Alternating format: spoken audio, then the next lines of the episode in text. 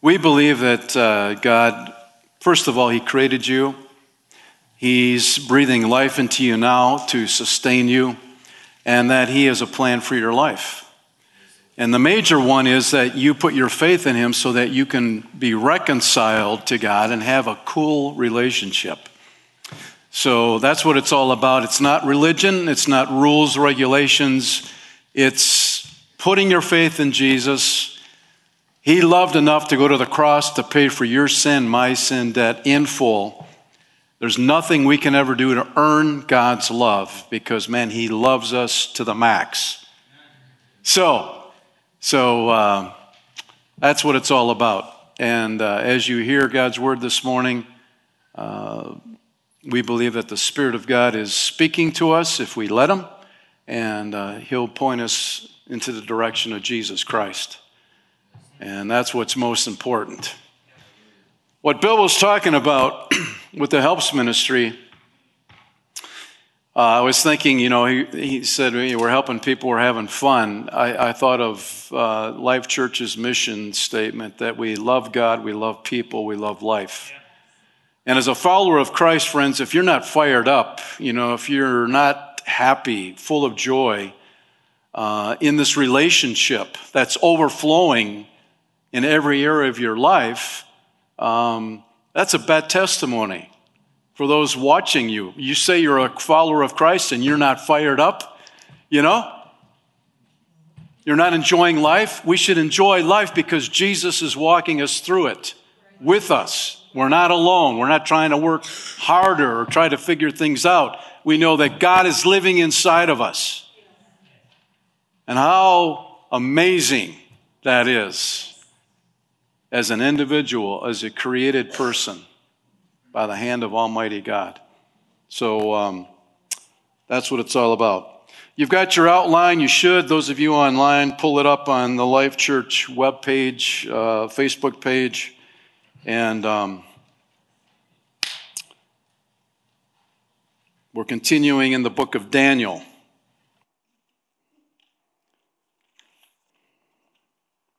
When I was growing up, um, we used to watch Daniel Boone on television.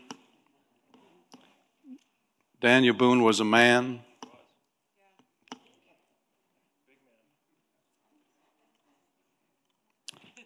I have to Google the lyrics on that. It's been a while.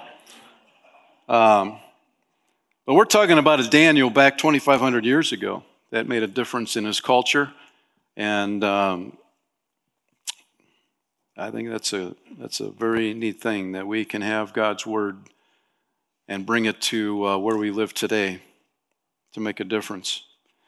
Josh McDowell, I don't know if any of you ever heard of him. Um, he has written over 150 books, uh, more than a carpenter. Um, um, evidence that demands a verdict. You can see, uh, hi Josh, by the way, good to see you. Uh, the book, Evidence That Demands a Verdict. If you're uh, digging in with your faith, you've got questions. Josh grew up in a family, his dad was an alcoholic. Amongst other things, he really had a rough life. Um, had an identity problem because of that broken relationship with his dad. And um, he was in college writing a paper. He was going to, as an agnostic, he was going to disprove uh, the faith of Christianity. And while he was doing his homework, he realized, you know what, there's so much evidence here, I can't deny the fact that there is a God, that he sent his son Jesus to the cross, who died for our sins, and it was then that Josh put his faith in Jesus Christ. Evidence that demands a verdict and because of that topic, Josh was a speaker throughout uh, universities in America. And uh, Kenny Luck, who um, attended UCLA years ago, was asked to be um, kind of the front man, the advance man for Josh when he was coming into a university. They had a, a lot of preparation. They would get the largest venue on campus. They would meet with students and faculty who were supporting this outreach. And um, Josh was known for uh, his, his historical viability, the accuracy of the Bible, and the defense of historical Christianity. And he was also known as a man who loved Jesus Christ, and he was serious about that. So, as an advanced man to Josh's college lecture at UCLA, Kenny would take um, off for the university ahead of the engagement, meeting with the student groups and the faculty, and uh, it would be a two day event on campus. Um, and so, in the process, Kenny started looking over the, the manual, the advanced manual that he had to present to the faculty and students, what the expectations were in bringing Josh to their campuses. So, this is what he came across regarding some of the um, moral boundaries related to Josh McDowell's visit to the campus. Here's a few. A male assistant had to occupy the room ne- next to Josh's. Anyone picking him up or dropping him off at the airport had to be a male. Meals and deliveries for Josh had to be deposited at his assistant's room not Josh's hotel room. Josh was never allowed to be alone with or counsel in a private setting with a woman. And so Kenny realized, um, uh, you know, in, in, presenting this to the faculty and staff, he got some weird looks, you know, in the process. Like, dude, what's, what's this all about? Uh, and, and, Kenny would say, you know, there's no wiggle room on these um, items, on these boundaries. And so, as Kenny covered each of the stipulations on the speaking contract, um, um, yeah, there were some things that would be inconvenient, and some things, most of these things were non negotiable. So, Kenny wondered what all these rules were all about. And um, so he finally met up with Josh and he asked him, Hey, what's, what's the deal here? What's the meaning behind all these guidelines that you put out? And Josh said, Kenny, I never want to hurt the cause of Christ. And those rules are in place to help ensure that I don't embarrass the cause of Christ morally. And Kenny asked Josh how he came up with these guidelines, and Josh replied, Another man shared with me the need for them and how they had helped him over the years. And Kenny asked him, well, Who was the man? And he said, Billy Graham. Two men who would be considered spiritual giants, you know, in the culture.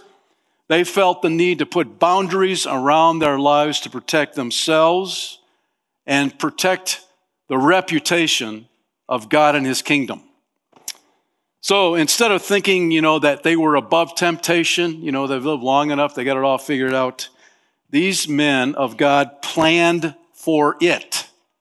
They made arrangements they put boundaries around their lives. And um, I think that's something that we too can learn. We look at um, how Daniel had built boundaries around his life when he was living in Jerusalem, and those boundaries he carried all the way over to Babylon years later.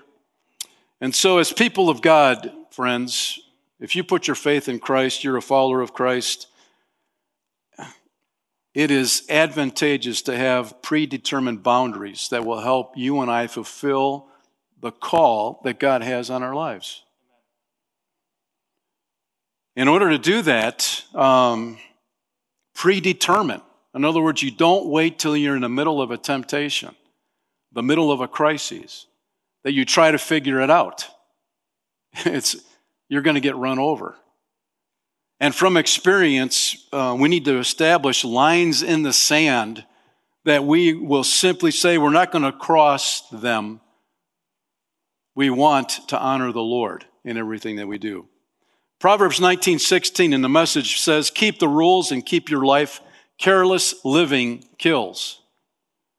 We're finding that out in our culture. Careless living kills, right? Yeah. And so when we deal with life issues ahead of time, we take the pressure off of ourselves. We are clarifying our convictions. We steel our core from the inside. So, an example I have um, committed to reading the Bible, you know, having time with God every single day. That's a rhythm in my life. That's a boundary. That's something I've put around my life. And um, that predetermined path uh, is a fence that protects me. And we've got boundaries, all kinds of boundaries that we, we uh, set into our lives on purpose so that we don't have to stop and think about it because we've created a habit, a daily habit, and it's automatic. And so when something comes up that's trying to trip you up, boom, you've got a boundary around your life. And Daniel did that, and we need to do that in our culture. So, establishing boundaries is a discipline. And I, discipline's become a dirty word, hasn't it?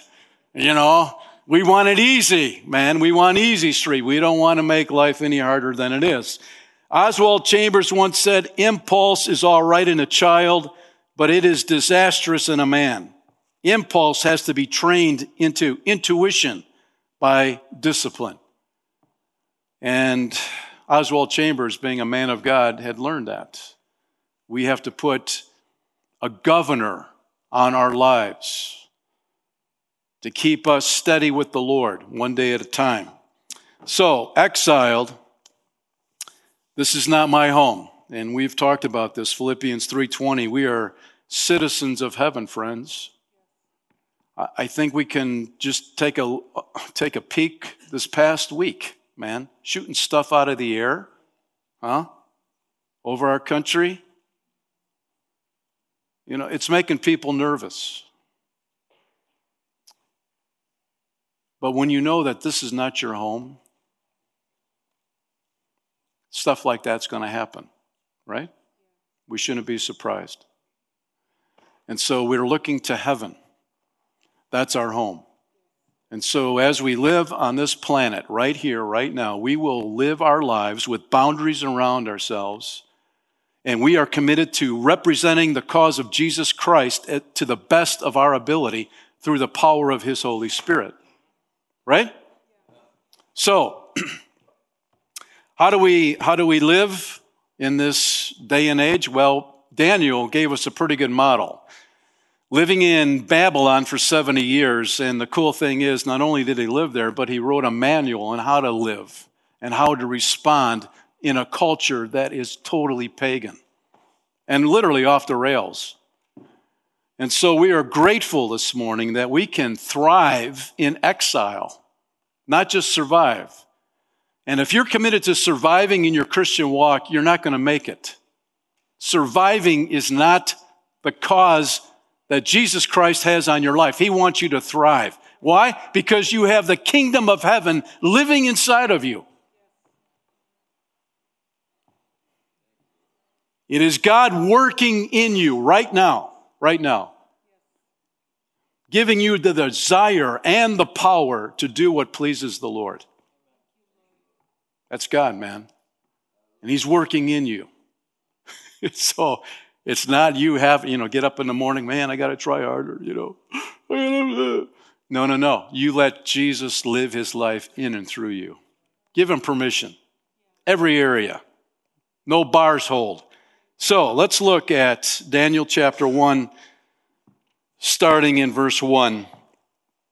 And this all comes down to the choice is up to you and it's up to me on how we're going to live our lives. We can choose to, you know, just survive, put it in survival mode, or we can choose to live uh, a life that's thriving for God's kingdom. During the third year of King Jehoiakim's reign in Judah, King Nebuchadnezzar of Babylon came to Jerusalem and besieged it. The Lord gave him victory over King Jehoiakim of Judah and permitted him to take some of the sacred objects from the temple of God. So Nebuchadnezzar took them back to the land of Babylonia and placed them in the treasure house of his God. You see, that's a small g. He's not the true God, it's a phony baloney God. There's only one true God. Every other God is small g. Phony balonies. There's a lot of them running around out there, by the way. Then the king ordered Ashpenaz, his chief of staff, to bring to the palace some of the young men of Judah's royal family and other noble families who had been brought to Babylon as captives. Select only strong, healthy, good looking young men, he said. Make sure they are well versed in every branch of learning, are gifted with knowledge and good judgment, and are suited to serve in the royal palace. Train these young men in the language and literature of Babylon. The king assigned them a daily ration of food and wine from his own kitchens. They were trained for three years and then they would enter the royal service. Daniel, Hananiah, Mishael, Azariah were four of the young men chosen, all from the tribe of Judah. The chief of staff renamed them with these Babylonian names. Daniel was called Belteshazzar, Hananiah was called Shadrach, Mishael was called Meshach, Azariah was called Abednego. But Daniel was determined not to defile himself. Have you done that in your life? Have you drawn a line in the sand in your life to be determined that you will not waver in your walk with Jesus Christ? Friends, we have to be determined in these days. And that is setting boundaries in your life ahead of time. You're determined to finish the course, the race, strong. May God help us. Father, we thank you for your word this morning. And as we look at Daniel's example, uh, what a good reminder, Lord. What a good picture, model that we can go after and how he ran after you, followed you. He was determined, Lord, to represent you well in a culture that was so anti God. Lord, we want to do the same thing. We want to be determined to follow you one day at a time. We want to finish this race strong. And Lord, we want to thrive in this culture. We just don't want to survive. And that's why we need your help and you faithfully give it to us. So we say thank you. In Jesus' name, amen. All right, real quick, walking through a, a, review here. Number one, intro, flares in the air, Jeremiah. We back up to Jeremiah 25. Um, Jeremiah, the prophet, had been speaking to the nation of Israel for the past 23 years. From the 13th year of the reign of Josiah, son of Amon, king of Judah, until now, the Lord has been giving me the, his messages. I have faithfully passed them on to you, but you have not listened. You might identify with the nation of Israel this morning because God is speaking, friends. He speaks through His Word. At times He speaks through circumstances. Why? Because He loves you. He's coming after you because of His great love. But we see that the nation of Israel for 23 years, year after year, think about that 23 years, flares in the air for the nation to come back to God. And they kept saying, No, we're not interested. We like these phony baloney gods that are running around in, in our neighborhoods around us. And what a pity that was. And so we see that Daniel, uh, the book begins back in 605 BC when Babylon was a world power. And we look at Daniel and his buddies, they were probably 15, 16 years old at the time. And you would think, man, how could a, a teenager survive in a culture that is so anti God? What's the trick? What's the secret? I think there's parents here this morning that would say, hey, man, I need help with my children. How can they thrive in this culture that is so, so much against their creator God? Well, we'll go to that in just a moment. Valentine's Day is Tuesday. This might be a, a flare in the air for some of you out there. You forgot about it. That's why I'm bringing it up so you don't forget.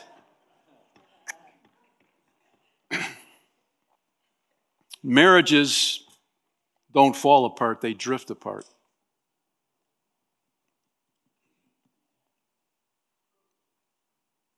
Our relationship with the Lord doesn't fall apart, it drifts apart. It's a slow drift. And the question is, how intentional have I been with my marriage lately? It's a good question. Have I been intentional? Investing in it. And you wouldn't be alone if you said, not very. And the tough reality is that marriage is rarely lost at an abrupt moment. It's what happened earlier, you know.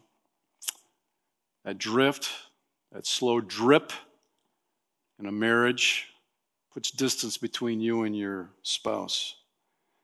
And before you know it, you're feeling less like soulmates and more like roommates. It's true. No one's ever going to change that reality, and it's up to you. You, being in that marriage, you have to make an investment in it. It's up to you. In Ephesians 5, it says, For husbands, this means love your wives just as Christ loved the church. He gave up his life for her to make her holy and clean, washed by the cleansing of God's word.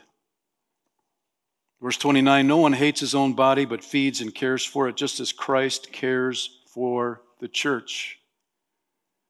As the scriptures say, a man leaves his father and mother and is joined to his wife, and the two are united into one this is a great mystery, but it is an illustration of the way Christ and the church are one. When you stop and think about the church, out of all the potential symbols or pictures that God could have chosen to represent his love for the church, he chose a relationship between a man and a woman, a marriage where they promised a covenant to each other that they would love each other in the good times and the bad times.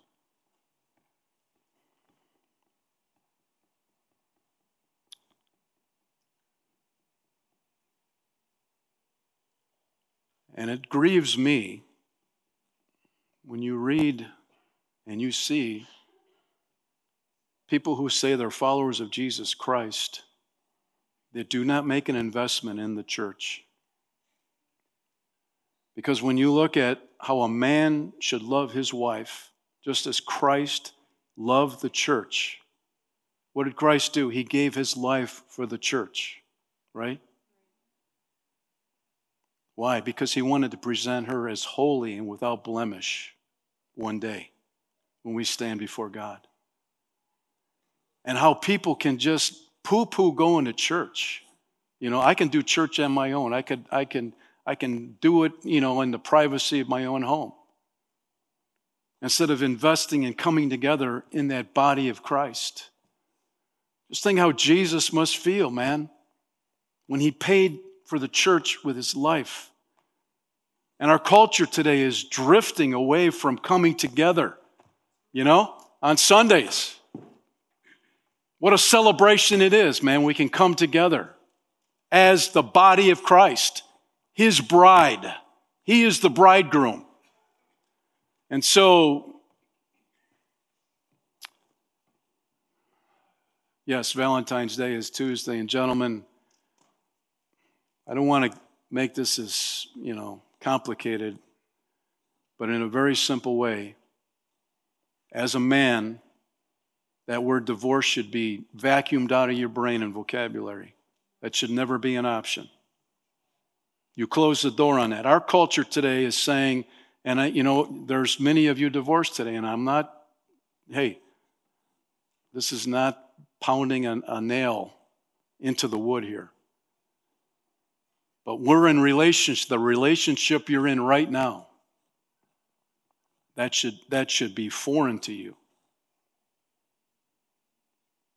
because you made a promise to God until death do us part, right? And so, as a man, you love your wife, and that's where you say, Lord, help me love my wife the way you love your church. I want to model that. I need your help to do that well. And so, as a man, I'm talking to the men right now, that's your responsibility. And I believe that when a wife sees her husband love her and model that well.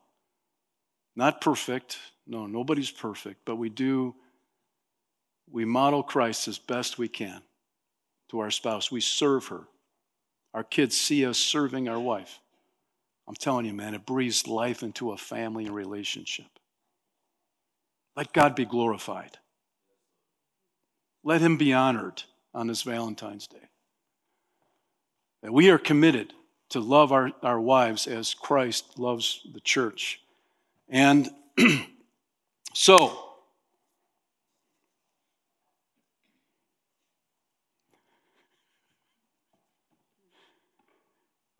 what's this all about? Well, what's all about, Barna says that the alarming fast decline of moral foundations among young people has culminated in a one word, word world view, and that is whatever. Whatever. The result is a mentality that esteems pluralism, relativism, tolerance, and diversity without critical reflection of the implications of particular views and actions. Listen, with, with social media today, we're all worked up on what people think about what I have to think and what I have to say. Listen, at the end of the day, it doesn't matter what you think or say. What matters is what God says about it. That's what matters. And that's why we need to be staying in God's word to stay true to what He thinks about issues, what He thinks about life. And so, how grateful we are that God's given us His word, that we can follow true to Him. Our goal by the way, is not drawing a line in the sand where it's us against them. You know, Daniel didn't do that. He didn't draw a line in the sand and say, you know what? I'm more holy than everybody else in Babylon, and it's, and it's us four and no more. We're holy, Nebuchadnezzar is not. And we're going to create a scene in this city, man, for the cause of Christ. Daniel did not do that. It's not us against them. And it's easy to fall into that mindset in our culture today. It's us against them. Daniel instead built bridges where he can reflect the character of Almighty God to a king and to a culture that was so anti God. I want, friend, we need to encourage each other at Life Church that it's not us against the world. God has put us in this world, as Bill mentioned, we are to carry the love of Christ wherever we go. That was the mission Daniel had, and that is the mission that we need to have. And so Daniel did that well. And two, God did it. In verses one and two, we see that Daniel um, realized that it was God that allowed Nebuchadnezzar to come marching into, into Jerusalem to take stuff out of the temple and bring it back to Babylon. God was in it. God is sovereign. But Daniel also realized that we're not puppets on a string. Yes, God is sovereign, but God has given you and I the freedom to make decisions and choices, right? He has. And so, um, even though Daniel got, you could say, his life fell apart when Nebuchadnezzar came crashing into Jerusalem because Daniel had a great future in front of him and it was robbed, it was stolen from him. But you don't have Daniel sitting on the sidelines pointing his finger at God and saying, God, where were you? I've been living for you. I've been honoring you with my life. I put boundaries around my life. This isn't right. Daniel doesn't do that he realizes that God is a God of history. He was in history, he's making history. And he will be looking to the future. Friends, when we go to heaven one day, we will live for him, with him forever and ever. That's future. We have that to look forward to. And so we can choose how we live our lives. We can choose to live within God's will or we can live outside of God's will. That's a choice. God is not pulling strings on how we live our lives. That decision's up to you and me. Three, surrounded by evil. Verses 3 through 7 the king ordered Ashpenaz, his chief of staff, to bring to the palace some of the young men. It's Daniel and his buddies. When you look at it, what Daniel had to deal with, we really don't have much to complain about, do we, in 2023? Yes, things are changing rapidly, but God is faithful. He was faithful to Daniel in Babylon. He is faithful to you in 2023. And it's never been easy to live a godly life. Have you noticed that? Yeah, there's a price you pay. The pressures, the challenges, Daniel faced them back then, we're facing them today as well. And so when you think of the first century believers in the New Testament, what they went through, the persecution, you read through the book of Acts, how persecution moved the church all around the world at that time where the gospel was able to get out. That's why you and I are sitting here this morning. I'm standing, you're sitting. I'm sitting too.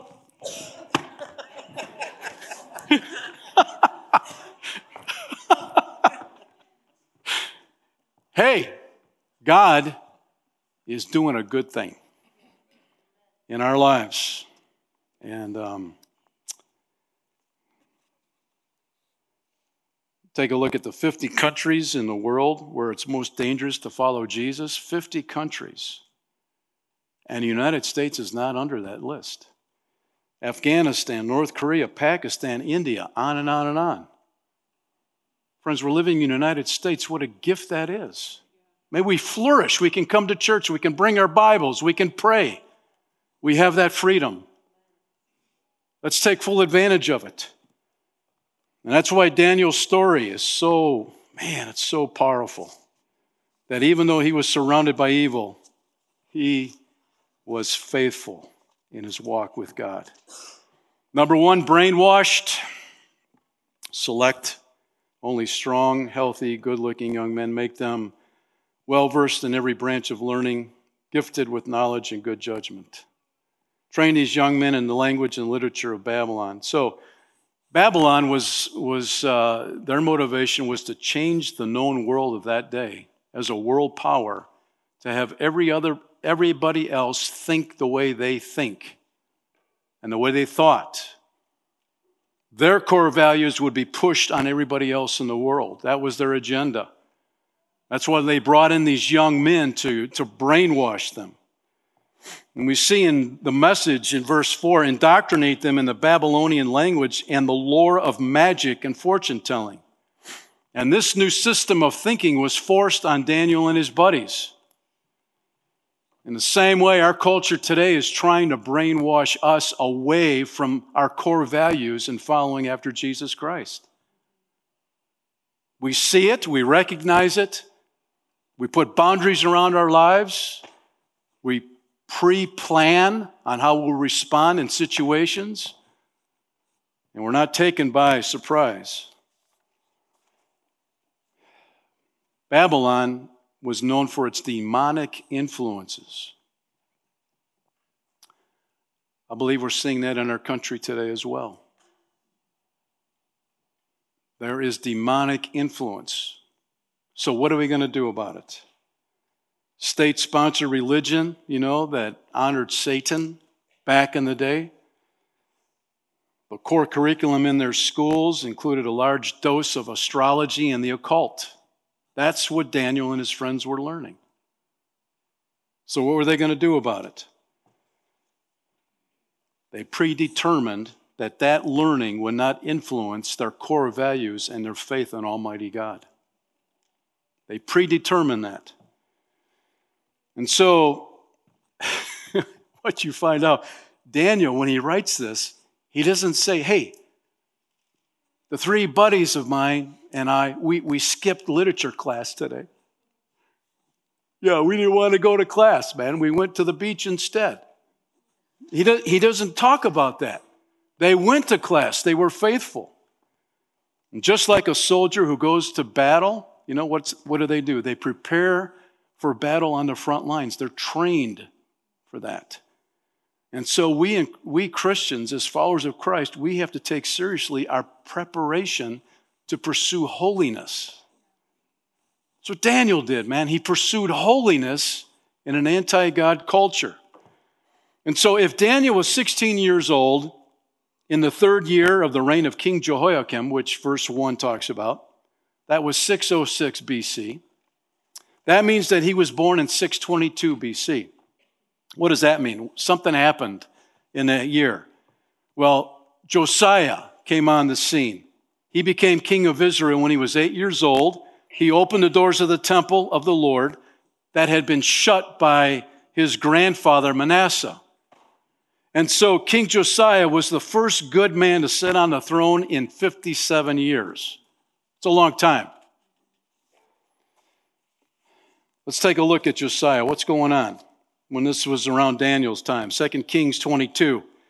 In the 18th year of his reign, King Josiah sent Shaphan, son of Azaliah, grandson of Meshullam, the court secretary, to the temple of the Lord. Hilkiah the high priest said to Shaphan, the court secretary, I have found the book of the law in the Lord's temple. He was fired up. We found the Bible. Shaphan also told the king, verse 10 Hilkiah the priest has given me a scroll. So Shaphan read it to the king. How cool is that? Going down to chapter 23, verse 2 there, the king read to them the entire book of the covenant that had been found in the Lord's temple. The king, Josiah, read it out loud. The king took his place of authority beside the pillar and renewed the covenant in the Lord's presence. He pledged to obey the Lord by keeping all of his commands, laws, and decrees with all of his heart and soul. Later on in the verse, and all the people pledged themselves to the covenant as well. Josiah, when he heard God's word, man, it ripped him to the core, realizing that he was not living his life in a way that had been honoring to the Lord. Plus, the nation of Israel had been drifting away from God. And so he asked God for forgiveness. And he read God's word to the, to the nation. And when they heard that, the people's eyes were open to the things of God. And there was a spiritual renewal taking place in that nation, friends. Josiah destroyed the idols of all these false gods, these altars. He reinstated Passover. The nation was fired up under for God, man. And Daniel was part of that spiritual renewal as a young boy. The church was, was, was alive, it was thriving. People were hungry for God, they were seeking God, they wanted to live for God. Daniel was part of that. That's where his training came from. And so Josiah, when he was 18 years old inside the temple, the priest had discovered the Word of God. Sometimes, you know what? We need to rediscover God's Word. You know, some of you have left your Bibles on the shelf for too long, right? How's your Bible reading plan going, man? We're, we're almost halfway through February. Huh? It's a good reminder. If, if you've let it drift, pick it up, get back into that rhythm again. Just like God's word fired up Israel back then, I'm telling you, man, you read God's word, whew, it's good. It's good. So the priest began teaching God's word to the people, and spiritual renewal began to ripple across Israel. Daniel grew up in a living, vibrant church in that day that was devoted to God's word. And can I tell you, man, I am so grateful for the volunteers and staff at Life Church who teach the truth about God's Word. We don't dilute it, we don't water it down. We don't say it's not relevant for today, friends. What a privilege it is to come into this place and know you're going to hear the truth, right? Yeah. And that's what's going on in Israel back then. And so we don't know much about Daniel's parents. He doesn't give us any background really about them, but we kind of get a picture of what they were all about because they named Daniel Daniel, which means God is my judge. That says something about the parents. God is my judge. Kind of gives a, a small glimpse of the high view that they had of God, and they wanted to pass that on to their son. It's kind of like his parents were saying, Hey, Daniel, you're not always going to have to give an account to us as your parents. There's coming a day when you will have to give an account to your great God. Yep. He made the heavens and the earth, the seas, and everything in it. They recognize that. He's watching over you. He's always going to watch over you because of his great love. He knows what you think. He sees you. He loves you. He alone is your judge. So you live your life in accordance to that fact that God is your judge. And they released Daniel. Did they follow him into Babylon? No, they didn't. Did they follow him into the classroom? No, they didn't. They had trained Daniel so well in the things of God that he was able to keep his faith, even going through this brainwashing. He was able to keep his eyes on the Lord. When we look at God is my judge. Philippians 2 9. Therefore, God elevated him to the place of highest honor and gave him the name above all other names.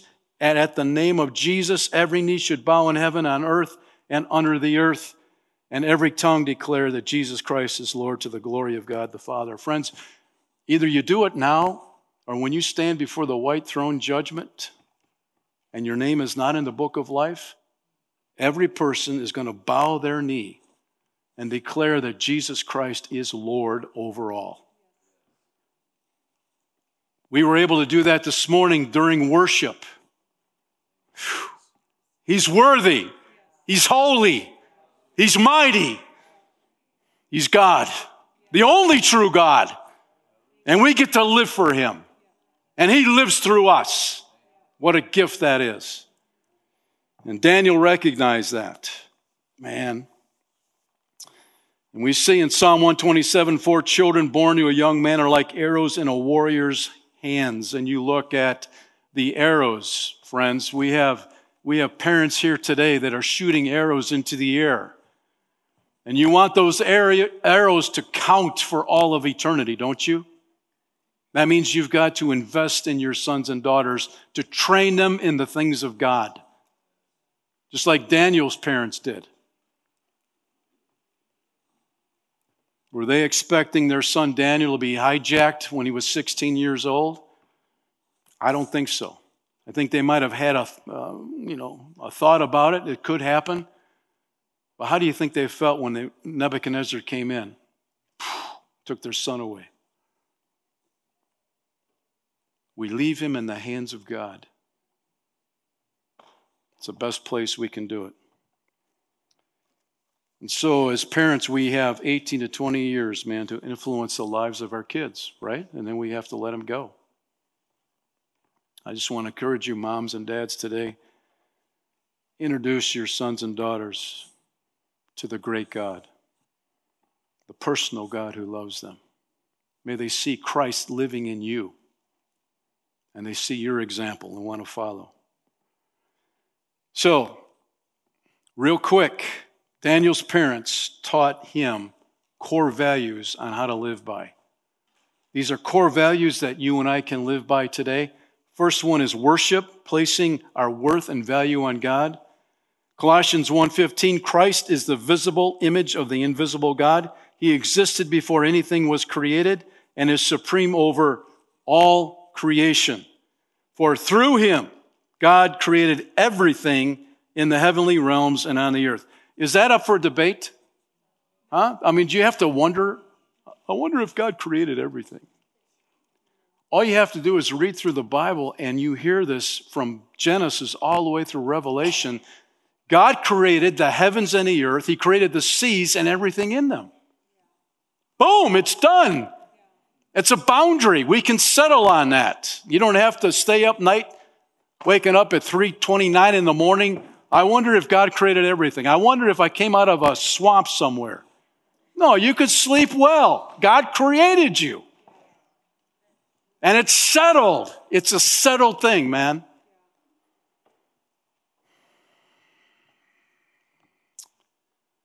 Man, we worship God. We embrace His attributes.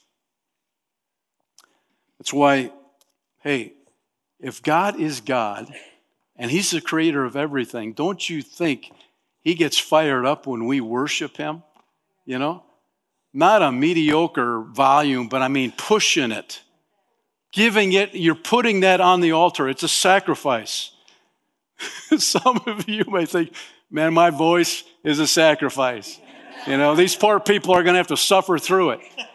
Listen, listen. God created that voice. Let it rip. Let it rip, man. There is something about worshiping God and letting it rip and roar from your inner core. It's an overflow. So, the second thing is God's word. We know that Daniel, whew,